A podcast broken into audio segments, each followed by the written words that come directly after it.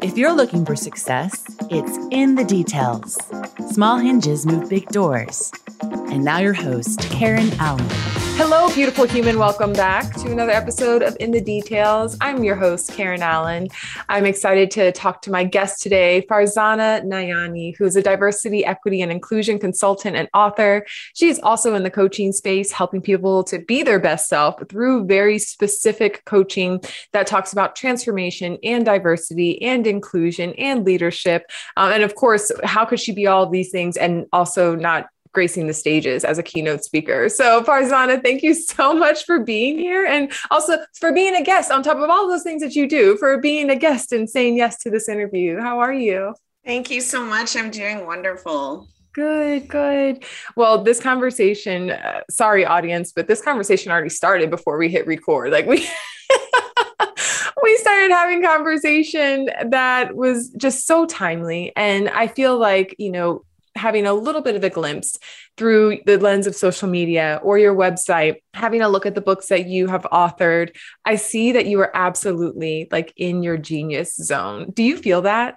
Thank you. I find that the books I've written sort of poured out of me. They've been stored in my experience and my life over time. And I was just so grateful to have the opportunity to express it in written form and, and now also as a speaker and, and consultant. So the different ways I get to interact with people is really a treat. And, you know, even doing this podcast is a great way to talk to the audience. Yes. Well, one of the things that really stood out to me um, is the way that you support individuals. And it's very key, like whether it comes through the lens of, you know, through corporations and employee resource groups, or whether it's their own personal transformation over and over again i see you talking about like how people should access their inner guidance so that they could like move forward in the direction that they really want to take their life how did you before you're teaching other people that how did you tap into that wisdom and start to practice this you know building a relationship we'll say with your inner guide Great question. So, as a child, I grew up in a multi faith, multicultural household. My mother's from the Philippines, my father's from Pakistan, but his mother's from India. So, I have roots in all these places. So, from a young age, I was really brought up in a sense of like understanding others, but also knowing that there's more out there than what I believe. There could be another way that people live and, and, and breathe and have faith. So from that, you know, early experience of, of that household, I think it really set me up for this foundation. But it wasn't until later in life where I realized that, you know, the personal work, the inner journey of, of development and, and inner growth and, and understanding, you know, the energetics around being yourself and, and knowing yourself really came into play. Obviously, when you say later in life, like how much later? Like what season um, of life were you in when that started to prime? I think you know, uh, in high school, I started to notice that as uh, a person who's multi ethnic, who has two different ethnic backgrounds, I wasn't fitting in one place or another. I, when I was younger, it was just I was a person of color and not white, right? And many of us have that experience. I was an immigrant and not the same as, you know, someone born where I was born. But in high school, I started to unpack, you know, there's something more here. I played a lot of sports and I noticed my friend group was pretty diverse, but I wasn't, you know, one thing or another. I was just kind of like everything. So when I got to college and started to really understand that, I remember the first day I was at a, a student club fair and you, know, you go around and you're like what group should i belong to and i was like i don't really feel like any one of these that resonates deeply i don't belong there i don't belong here and um, you know sort of like you hit this sense of crisis and self-awareness or or you know uh, conflict in yourself about that. But i was so fortunate to to take really amazing classes in, in literature and, and sociology that helped me understand all of that. Um, by the time i got to grad school I, I discovered a lot around cross-cultural communication the intercultural field being multi-ethnic mixed race and I did my graduate studies at the University of Hawaii at Manoa, which has a, a really high mixed race population due to the plantation history and, and people being brought over to work in the plantation and, and to serve in different capacities. So it was really there where I really embodied being who I am. And then when I moved to California, it was you know mixed bag. You can really yeah. find every type of person community and, and group. And I really got involved with the Asian Pacific Islander community. Uh, did a lot of community advocacy work around rights and, and access for underprivileged, underserved communities. And, and from there, just the intuitive, you know, energetic work started to come online. And I started to really, you know, connect with my, you know, ancestral past and heritage and how that can actually help embody you know who we are as people in an even deeper way mm-hmm. believe it or not even more than cognitively i could understand there's so much in the unknown and and the uncertain that we have in a lot of our heritages that got lost uh, mm-hmm. due to colonization and a lot of um, you know the movement that we've had to go through either as immigrants as you know people who were enslaved etc so that's something that really resonates with me. And when i share my my experience and story with people there's definitely little sparkles of truth that come forward for people where they also uh, have that connection and are on the same search. Oh so that's it in a nutshell. That is so, uh, so many questions popped up, but one thought that came just forcefully forward is how lucky you are how lucky you are to have really tapped into this at an earlier age than I think most of us, right? Myself included, where you were able to really identify I don't belong anywhere, but I can still find my place by looking inward. It takes a different level of consciousness and awareness to be able to access that and to see that. And I think right now it's interesting because the times that we have just, you know, lived through and currently living through, we are finding out that we're more alike than we are different right? We may have different history, you know, ancestral and generational past, all that stuff that leads to where we are today. Obviously, there's differences in, you know, education or or economic status or all of that. But when it really comes down to it, we are all human and we experience these different pains and these different traumas and they shape us in our very unique way. What were some of the things that helped you to see this commonality if you will these connections between humanity? Because you work in a space where you really highlight the importance of embracing differences but i feel like in that we also have to embrace how connected we are too Absolutely. And and you're right. I think a lot of the work around diversity, equity, and inclusion is around uplifting difference. And I still believe in doing that. I think where we get caught those if we stay there and we don't find a way to bridge. And like we operate from that standpoint. Only like different is bad. well, different is the only option, and I'm going to stay in my camp and you stay in yours, and that's it. We disagree. Mm.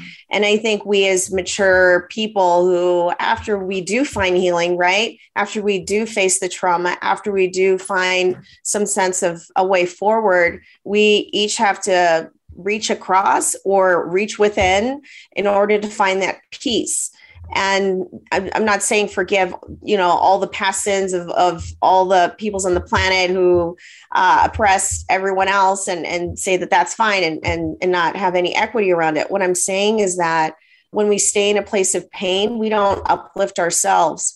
So the method that i have in any work that i do is first of all acknowledging who you are understanding what that means and then yes there is a pain there is trauma there is ongoing work that we have to look to healing for. And as we discover and find ways to heal, that's when we can really uplift our own full potential. Mm-hmm. If we mm-hmm. don't do that, it really holds us back not only as a person but as a family as a partner as someone in a in a community and and i think that the brilliance around understanding that we have power over that is something that is not a popular idea. Mm-hmm. I think the popular idea is that we're victim to, you know, a lot of forces and there's nothing we can do. I don't necessarily believe that. I think we can, you know, honor the stories of the trials and tribulations we've each been through, but use that to uplift ourselves and others and be a role model and inspire and overcome, but also, you know, craft a new story. I think we're here in the present. And a lot of the time, you know, okay, let's say I'm a woman of color and I walk into a business space and there may be some surprise or there may be some question, you know, what are you doing? How did you get here? And maybe some misunderstanding around that. well here i am so let's change the the scenario let's change the the whole yeah. makeup of the situation and allow me to bring other people with me allow me to bring youth allow me to bring colleagues allow me to bring you know peers into the same spaces that I have access to because I have privilege or I've worked, you know, to get there or I've been uplifted by, you know, an ally, whatever the case may be. But don't waste or squander that opportunity, you know, in the work that that I do personally on, on my own mental health journey and, and my own healing journey. You know, I have different people who support me, whether it be a Reiki practitioner or someone who offers coaching. And just this week, it was brought to my attention that there are moments and areas where I'm stuck there's the rotating hamster wheel we're on and we just keep going going going. And then there are other places where we just don't move. Mm-hmm. and i had to really you know cast a light on on the areas where i personally am stuck. And i'm going through you know my needs and my own healing. And it was interesting to have that brought to my attention because you know i'm i'm moving fast. As you said i've got a lot going on but there are areas that we each have where you know we we have you know sadness or we have loss and grief. And and for me there's some stuff that happened at the beginning of the pandemic. My first book raising multiracial children this one this came out in march of 2020 so the issue with that was we didn't know about the pandemic. We didn't know it was coming. So mm-hmm. I couldn't prepare. It literally went from book tour to zero, complete cancellation. And so I just never had the ability to meet with audiences in person, hug people, shake hands, sign books. I haven't done that. Can you believe it? For that book. So mm-hmm. I have in, in some cases, like I pop in a bookstore and secretly sign them and then leave them on the shelf for someone to find, right? And that brings me joy. And I try to do that wherever I am in whatever city. But when my new book came out, this one, the Power of Employee Resource Groups, I didn't realize I hadn't done the healing around my first, my other book. and you're like, wait, hold on. What's holding yeah. stuck? So, how did you notice that there was healing that needed to be done? How did you, was there a sign that you felt stuck in an area? Was there a thought cycle that maybe you were stuck in? Well, let me be real. Here's what happened. And by the way, the universe guides us to take us through lessons we haven't finished up with. Absolutely.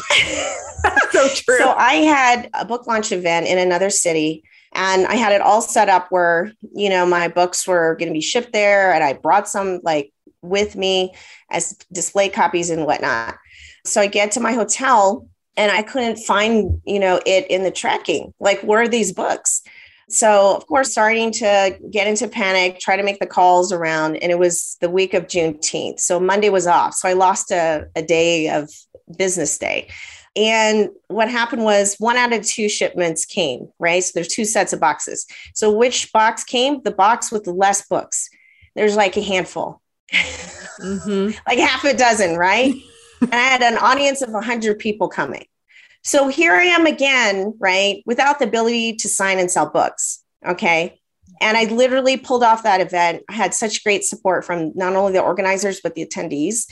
And I was able to sell books without having books there. Mm-hmm. Everyone ordered copies, and I, I got home and I was able to mail them out. But the box arrived the day I left. So I'm literally checking out of my hotel, and the box came. And when I got home, there were three boxes on the porch. And then two days later, another box arrived.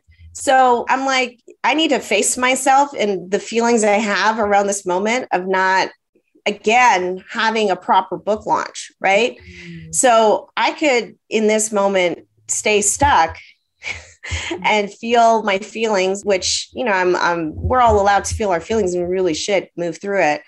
Or I could mobilize and say, you know what, I'm going to do another event I'm going to call all my people. And that's what I decided I'm going to do. So I'm going to call all my people. I'm going to have one where I live and I'm going to do it a different way and I'm going to do it right.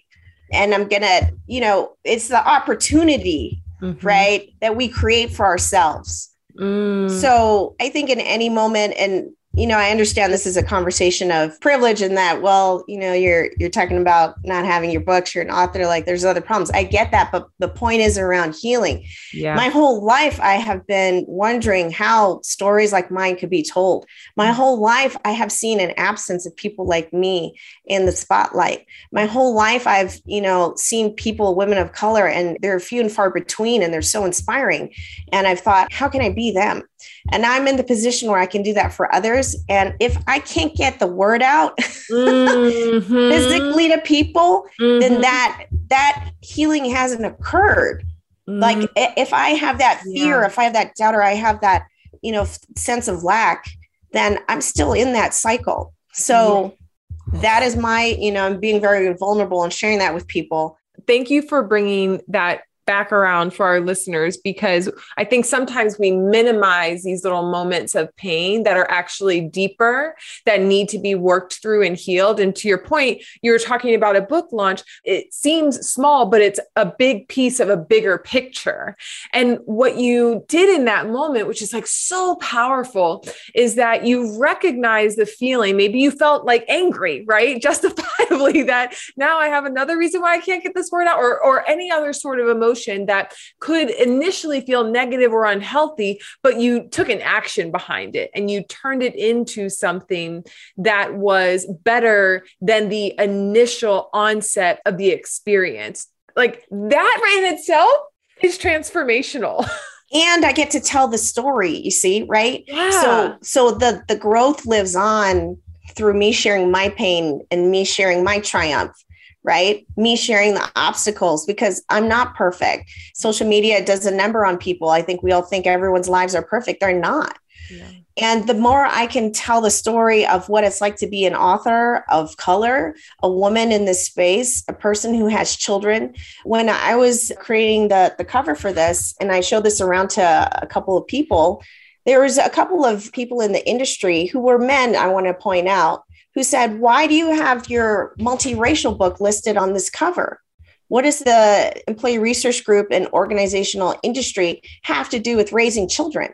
And I found that bewildering. Mm-hmm. Like, why would you excommunicate a whole part of who I am and actually a whole part of the workforce? Mm-hmm. And I'm not saying everyone's like that or every man is like that. But what happens is when we think of right? Business being equated to a certain gender or a certain race or a certain look.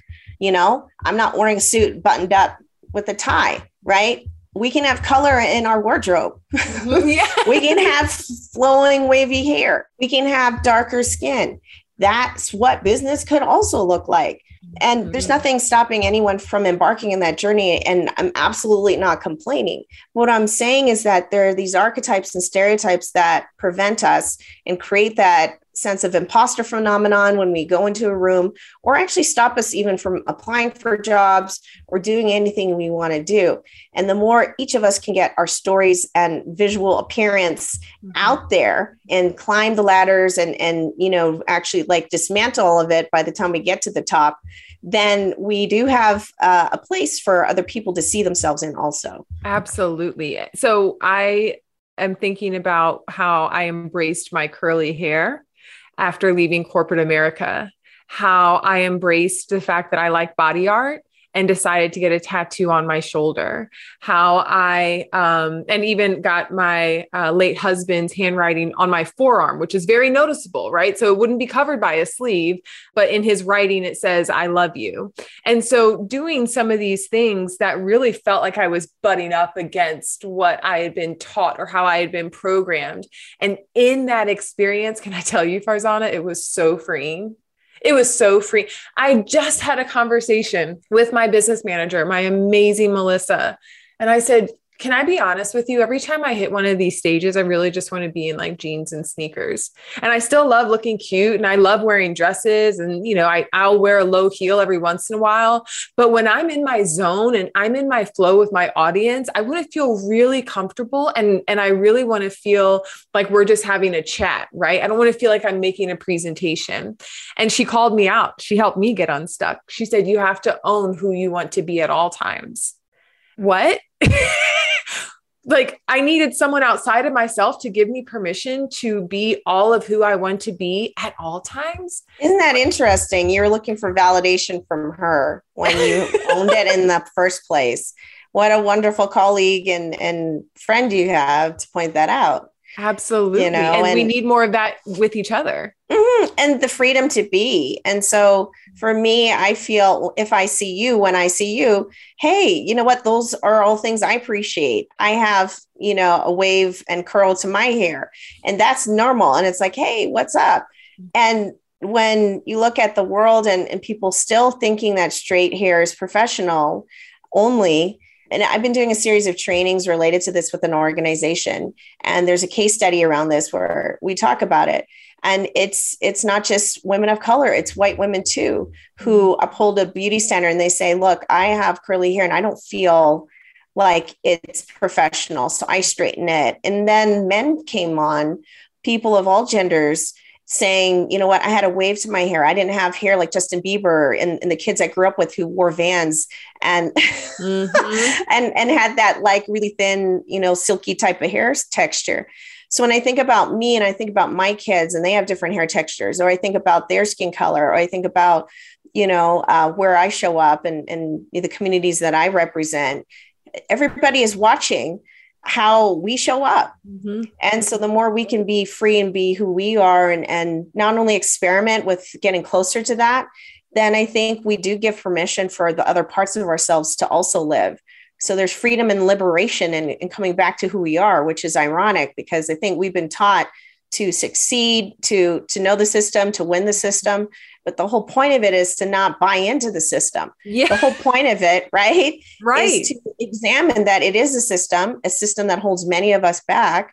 And again, I'm not saying to to subscribe to the point where we say, well, I can't ever, you know, get ahead because these are all the roadblocks in the way. No, let's recognize what they are and remove them. Yes. Like it, it's it's ironic to to say, you know what, like I, I can see there's bias in whatever hiring or or whatever's going on in, in your life and not do something about it and just sit back and cross your arms.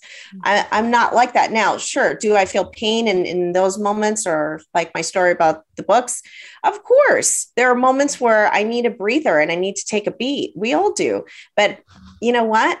When some of us are resting, the rest of us are cycling through momentum and, right. and energy and advocacy. And then we need to rest and then yeah. someone else will pick it up. So it's a cycle. This is a big, really reflective week for me. But yeah, I love I it. Let's reflect together. And, uh, Let's have a little bit of a pause. But you know, the rise and grind culture, and and I think the thing that we're taught, um, and I'll just speak for myself, being a woman, and I keep talking about being a woman of color, but it really has to come around to audiences what our success looks like to them and often being validated to your point. And i think sometimes we get into the trap of always having to work. We're always having to prove ourselves or always having to show up and never be off and be perfectly polished and on the media hits all the time right? And and have our, our story perfectly spun and I think that that it's so unhealthy to constantly have to keep that up, keep up appearances, and keep up the the constant productivity. So rest as as resistance and and the Nap Ministry and and many other organizations that and movements that support you know us taking a pause.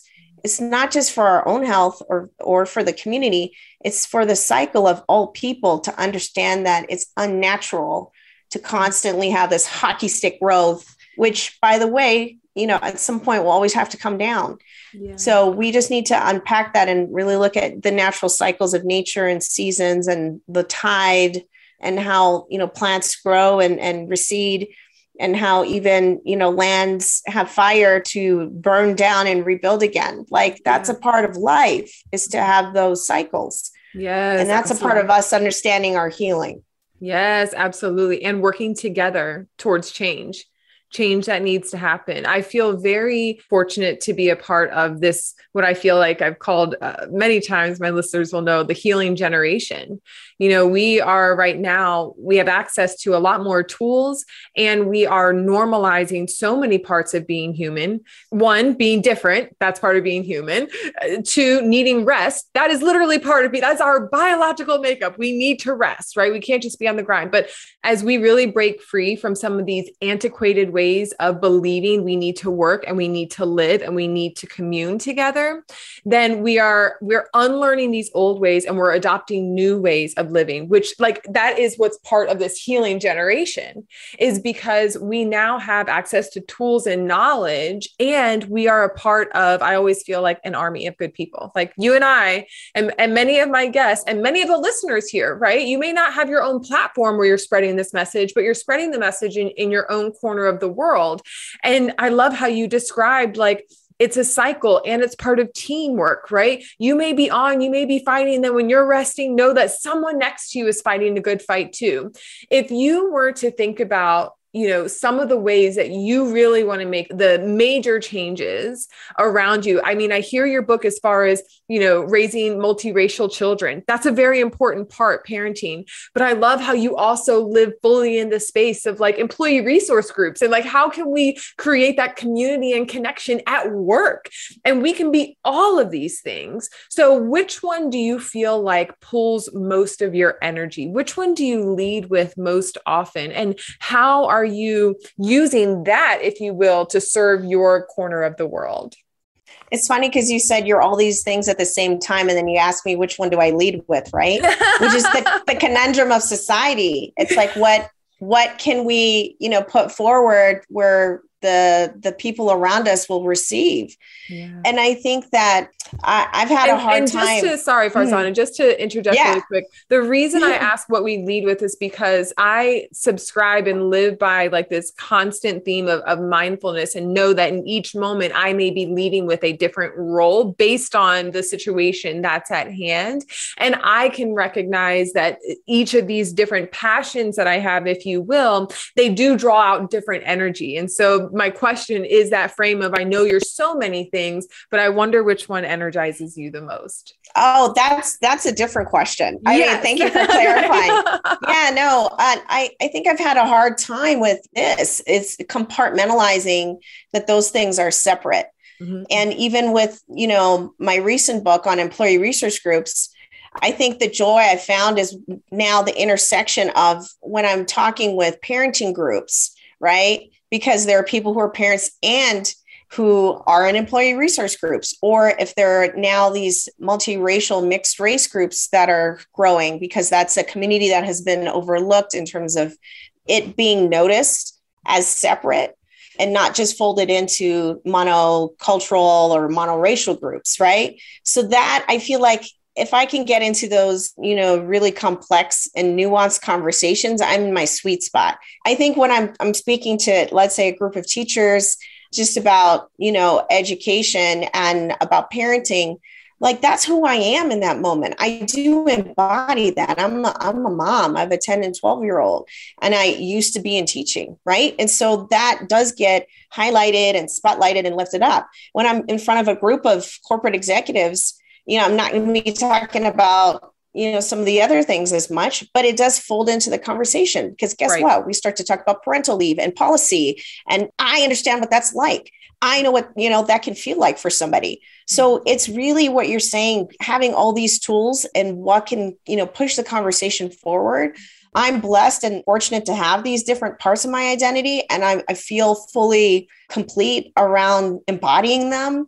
I think there's still, by the way, some areas that I haven't uh, fully embodied. So, for example, um, something came up where I was doing a talk, and, and there's a, a, group who deal with eyesight, and they came up to me after, and they they told me, you know, it was really really inspiring. And they told me what they do, and they they have you know like eyeball replacement, like the prosthetic for eyes, and it was like very like emotional for me because growing up, my father he actually does not have really good eyesight.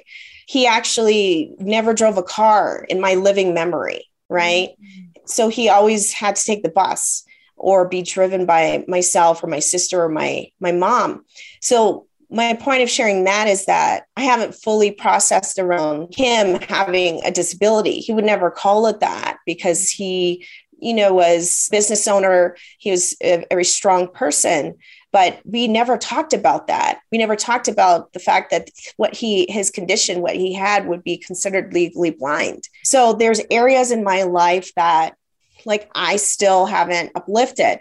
And i'm out here and people see who i am and, and layers of that. And, and like we just talked about like you know five to ten different parts of my identity. But guess what? There's like other part. I haven't even talked about religion. I haven't scratched that.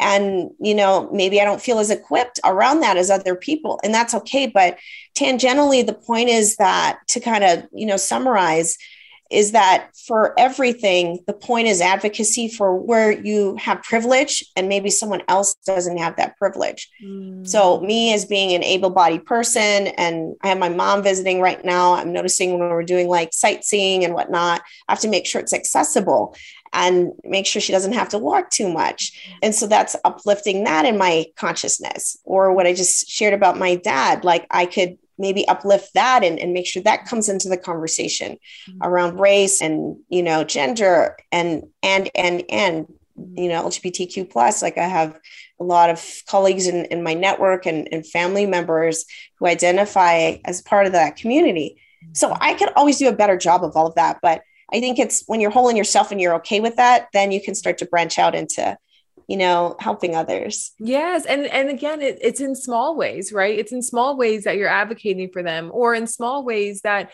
you know you could learn something new. Maybe maybe there was um, I'm thinking of a personal example of in my keynotes when I talk about kind of how we can change our brain. One thing that I know, but I didn't speak to, and I needed to explicitly say this, and it was only through someone who came up and told me later, like, hey, this was one thing that didn't land with me, is that a lot of what we talk about with mental health can very easily just fall to what we would call a neurotypical person, unless you were speaking very specifically about an anxiety disorder or depression or so on and so forth. So in my keynote, I was speaking from a broad standpoint, and she said, But I am not a neurotypical person. Don't you know from that keynote moving forward, I would start to call out, Hey, I understand that part of what I'm teaching. And I inserted a way for someone who isn't neurotypical can still find their way and use this exercise, but they may have a couple of more steps to get there every moment of every day, I really believe we are given the opportunity to learn and unlearn so that we can be better members of community for the people who are next to us, for the people that we'll speak to, for someone who we don't even know how we would impact them. But can you imagine like if everybody actually embraced this and like the different ways that that would change the world one way i try and do this as a mom on tiktok with my son I actually show him different TikToks so that he can learn and see how different people are. And we have conversation around that. And it deepens his empathy for people who, you know, may live on another side of the world, someone who doesn't look like him, who speaks a different language, and where all of this looks different at first. And you may not know how to engage with it. When you make it normal, when you normalize these differences and you advocate for them, that strengthens humanity. And I think it's like, it's very beautiful to hear that you had that opportunity as a young child. And now I think we as adults, we have an opportunity to practice it at work and also to instill those values in our children. You know, I love hearing about your examples of, of how that's done. And what I can think about is when I do coaching with individuals, part of coaching as a process is the self discovery that happens so a lot of the time we're not sharing, you know, the, the, the, nuggets and the tidbits. We're just asking questions to pull out, you know, the truth and and what's present for someone. Mm-hmm. And I think that that is similar to how we teach children and ask them what they think. I think as adults, we haven't had that space held for us. So when that experience happens in a session where I am coaching someone and leading them through that journey of self discovery, it's super powerful because it's empowering. I'm not telling someone who to be or what to do. They're developing that for themselves, but we haven't paused and thought about it in a minute.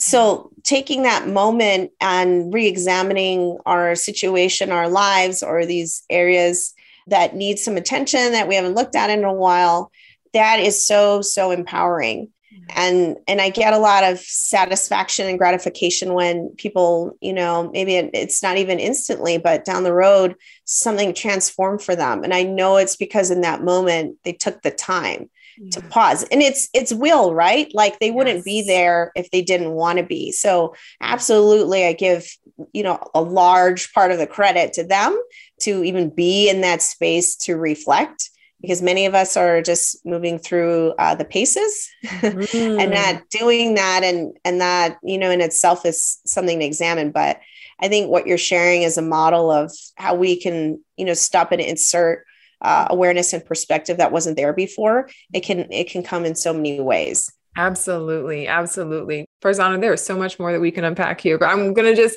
leave our listeners with this one tidbit that I think will be interesting to unpack.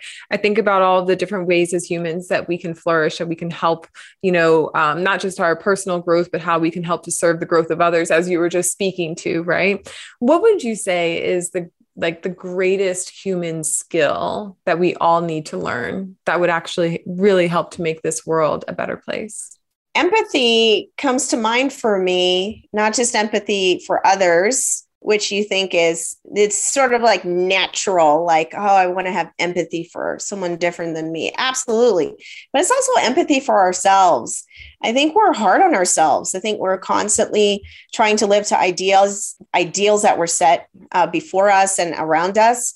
Uh, even now in the pandemic where we're still unsettled and you know with more forces coming in that are shaking and rattling our foundations mm-hmm. but not to have fatigue around that and to find a way to recharge and rejuvenate ourselves in that empathy for ourselves and uh, for those around us mm. when you just answered that it made me think of how you really point us in the direction of when you accept that you have several identities and several passions and you know you're you're multi everything in yourself right? That we are we really are because we are complex beings. Then by doing that and showing that empathy with yourself and discovering who you are and creating openness to see so many different parts of you that actually translates to the outward world then you have empathy for others. You appreciate the differences that you see in others, how they are multi everything. I mean, I absolutely see the direct connection between the way that you feel about yourself expresses and is showcased and is evidence of how you feel about others. Amazing. What a great in together. I think that summary is just so beautiful. I Girl, you brought me here. That, that was good. goodness. goodness. Came here together, right? yes, I love it. I love it. Farzana, thank you so much. Thank you for all of the work that you're doing. Uh, the two books that you have available, where can people get them? They can get them on Amazon. Where else? Yes, uh, your local bookstore, of course. So go there. Um, they're also in Barnes and Noble. And believe it or not, you can also get it at Target and Walmart online. So it's everywhere, but wherever you buy books, uh, you can go ahead and order it. Excellent. Well, thank you again for all the work that you're doing. Thank you for spending time today with us. Uh, wishing you best of luck and so much success for all of the work that you are bringing to the world. Thank you so much. This has been In the Details. If you like the show, tell a friend. For more shows like this, go to success.com slash podcast.